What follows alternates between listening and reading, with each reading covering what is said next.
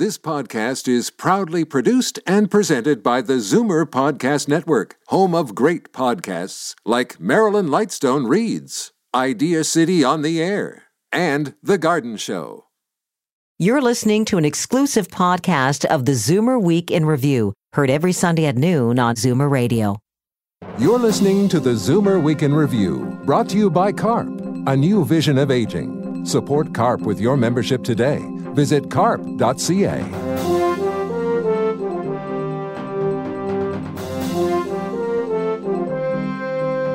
Good afternoon. Welcome to the Zoomer Week in Review, all things Zoomer worldwide. I'm Bob Komsic, in for Libby Znaimer. A new report's been released showing a startling statistic about those seeking palliative care. CARP's Chief Operating Officer and VP of Advocacy, Wanda Morris, will drop by to talk about it. And the Toronto Sun's Sue Ann Levy is here to talk about a new book she's written called Underdog: Confessions of a Right-Wing Gay Jewish Muckraker. But first, here are your Zoomer headlines from around the world. She was a former interim leader of the federal PC party and one-time mayor of St. John, New Brunswick. Elsie Wayne died recently at age 84. Former Liberal New Brunswick Premier Frank McKenna called her one of the last large political personalities in this country. In 1993, Wayne and Jean Charest were the only PC MPs to win their seats in the Commons. She retired from politics in 2004. Canadian doctors want the federal government to commit more money to seniors' health care in the next health accord.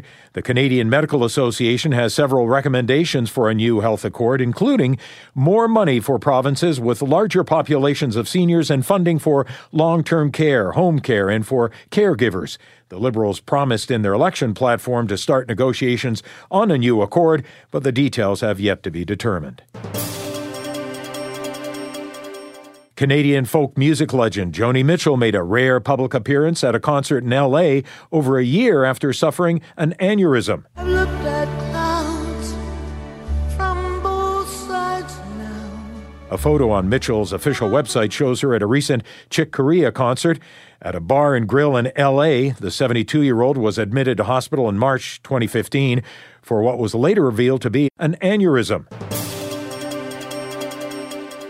And she holds the Guinness World Record as the oldest yoga instructor, an achievement we featured here on Zoomer Radio.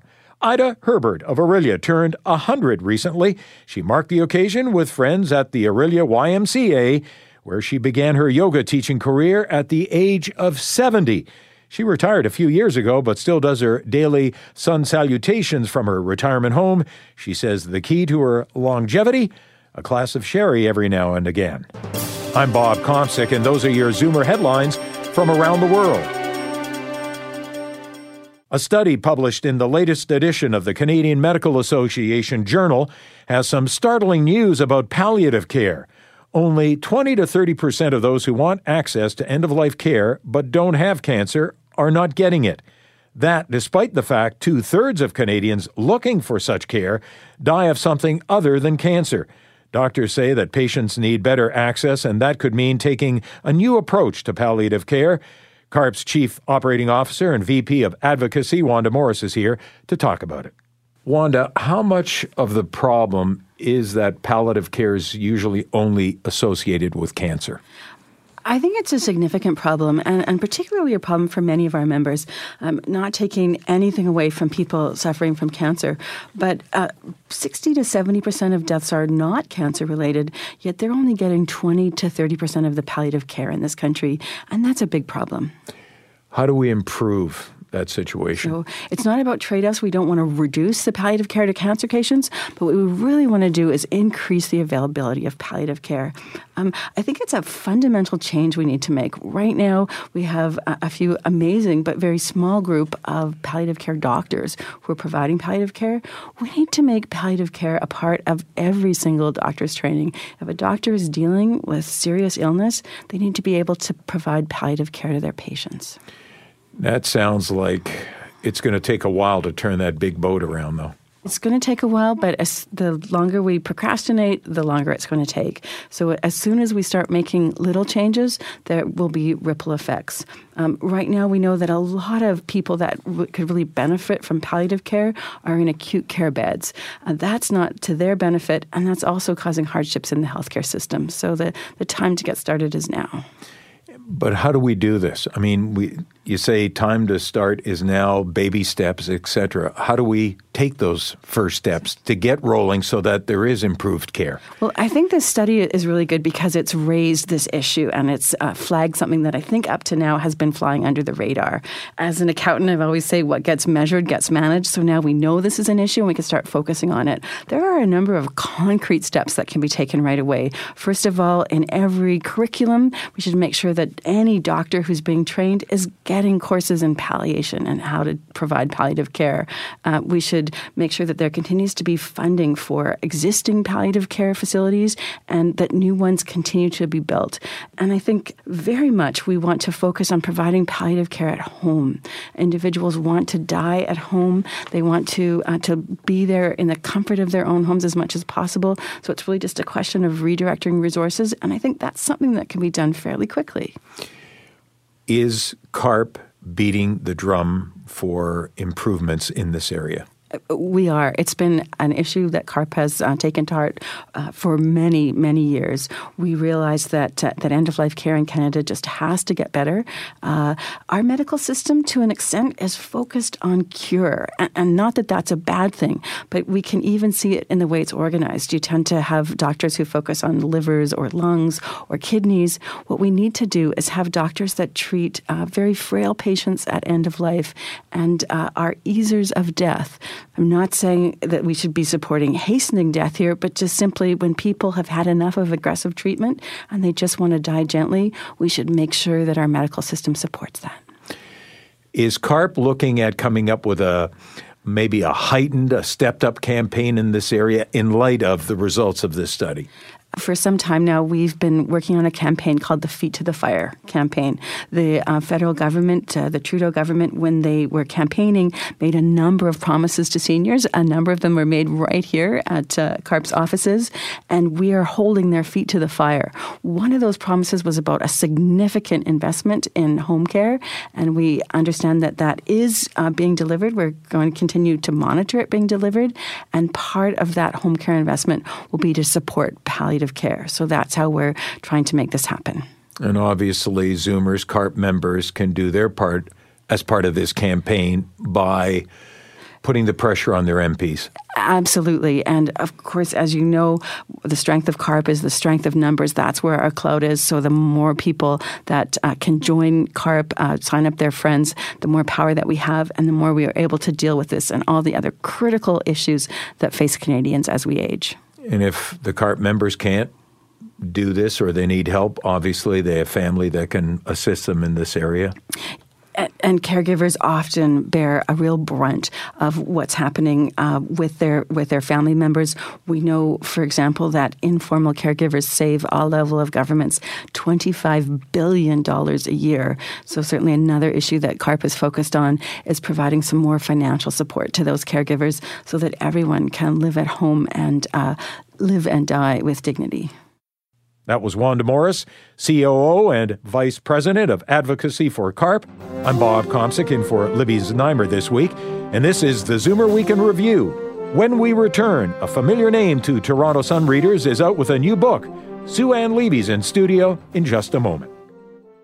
You're listening to the Zoomer Week in Review, brought to you by CARP, a new vision of aging. Support CARP with your membership today. Visit carp.ca. Welcome back to the Zoomer Week in Review. I'm Bob Komsic. She's a newspaper reporter and columnist, a former provincial candidate for the Ontario PC Party, and now an author. Sue Ann Levy has written a tell-all autobiography called Underdog: Confessions of a Right Wing Gay Jewish Muckraker, and she joins me now in studio. I'm going to start off with a real simple one. We'll wade into this. Why write it? Well, I'm going to say two things. First of all, if you'd asked me 3 years ago, this was a 3-year journey, whether I'd do it while working full-time, I'd say, you got to have your head examined. It was so much work. It was truly a labor of love. Having said that, I think why I wrote it is that I felt that I grew up not having a voice. I grew up being an underdog, and for various reasons. I was bullied when I was younger. I was heavy. I battled my weight. I wore very thick glasses, and I was bullied in the schoolyard. I'm the classic case of being bullied. And subsequent to that, I was assaulted very seriously, left for dead when I was at Carleton University in my last year of journalism, assaulted again in 2005. In addition to that, I lived for 20 years in the closet. So I was very much an outsider for many, many years. And I felt I didn't have a voice. And it wasn't until I was assaulted the second time that I sought professional help. And I'm very open about that in the book, that I sought psychiatric help to get over the demons of being assaulted. And I worked throughout at City Hall when all of that was happening. And I felt that people like me didn't have a voice for so long that I wanted to be someone who could inspire and educate with this book and talk about what it was like to live through all these experiences and to cover City Hall from the other side of things, like in a very left-wing town, covering City Hall, being a conservative muckraker, and being like a salmon swimming upstream. I wanted people to know what the other side was like. So, for various reasons. And it was tremendously cathartic as well.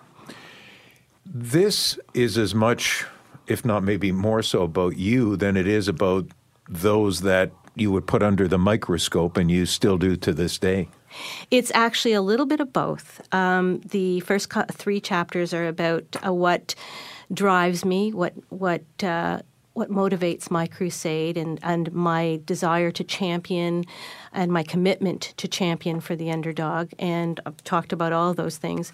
But it also talks about the inside story. And, you know, it's very funny because I went back and looked at the book. I've been through many incarnations, and I went back and looked at it last week before the actual launch. And I thought, I started reading some of the anecdotes, and I thought, oh, my God, I lived through all of this. These crazy people at City Hall who would mock me, disparage me, much as they did Rob Ford, call me names, run away from me, refuse to answer my questions, hide out in their offices.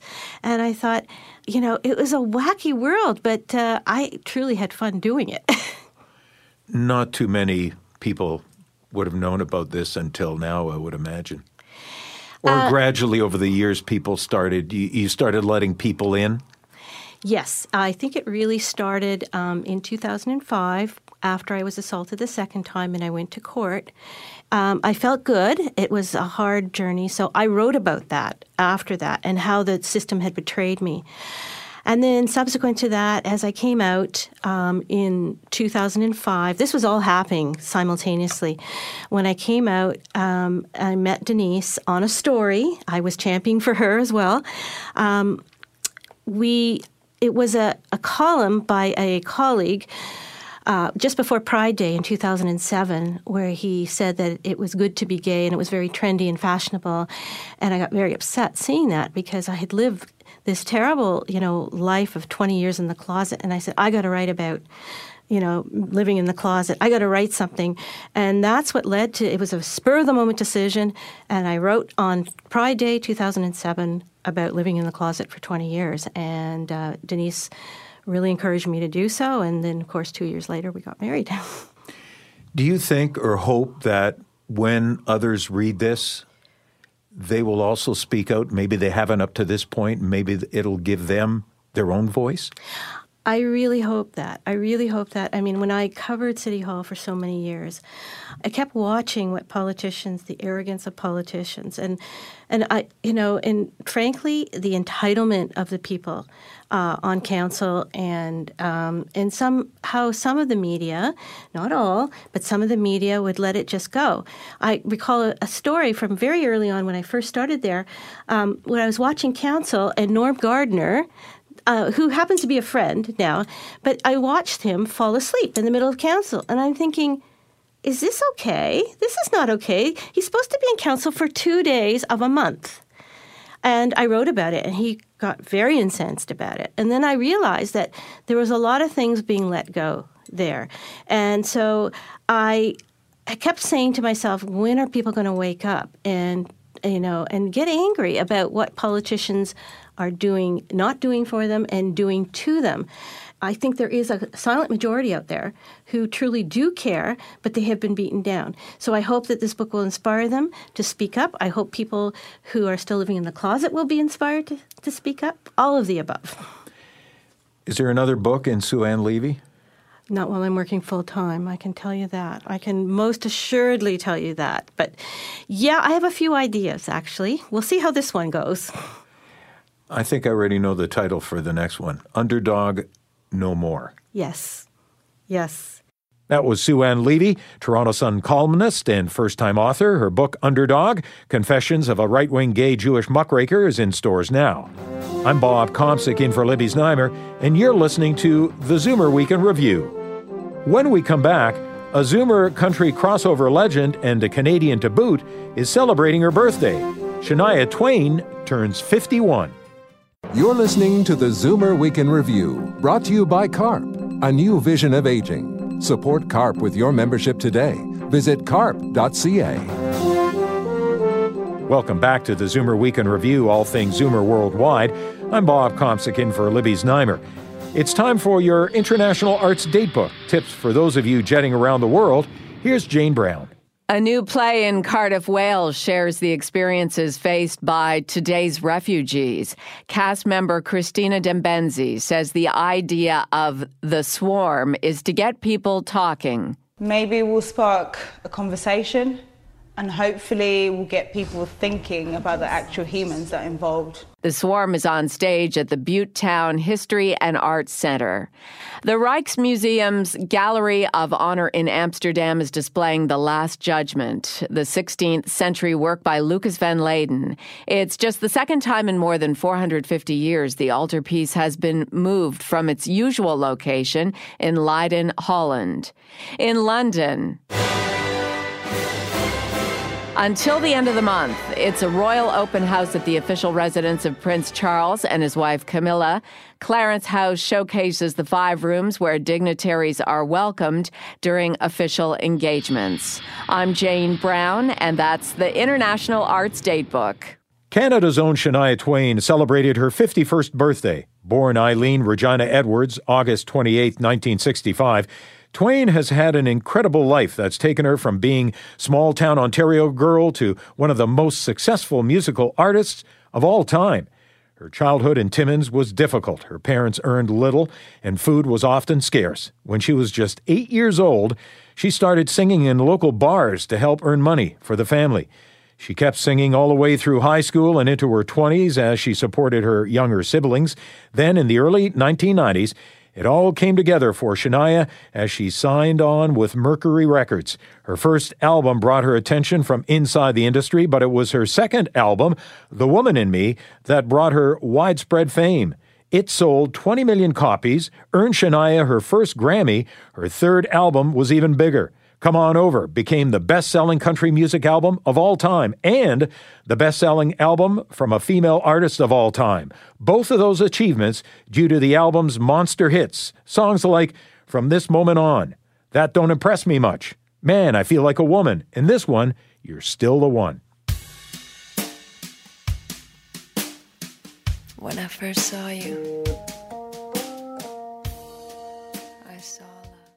that was Shania Twain with You're Still the One. Shania celebrating her 51st birthday. And that brings us to the end of this week's edition of the Zoomer Week in Review. I'm Bob Komsic in for Libby Znaimer, who'll be back next week. Thanks for joining me. Be sure to come back next week and stay up to date with all things Zoomer worldwide. You've been listening to the Zoomer Week in Review, produced by MZ Media Limited. Executive producer Moses Znaimer. Produced by Dave Woodard and Paul Thomas. This has been an exclusive podcast of the Zoomer Week in Review, heard every Sunday at noon on Zoomer Radio. This podcast is proudly produced and presented by the Zoomer Podcast Network, home of great podcasts like Marilyn Lightstone Reads, Idea City on the Air, and The Garden Show.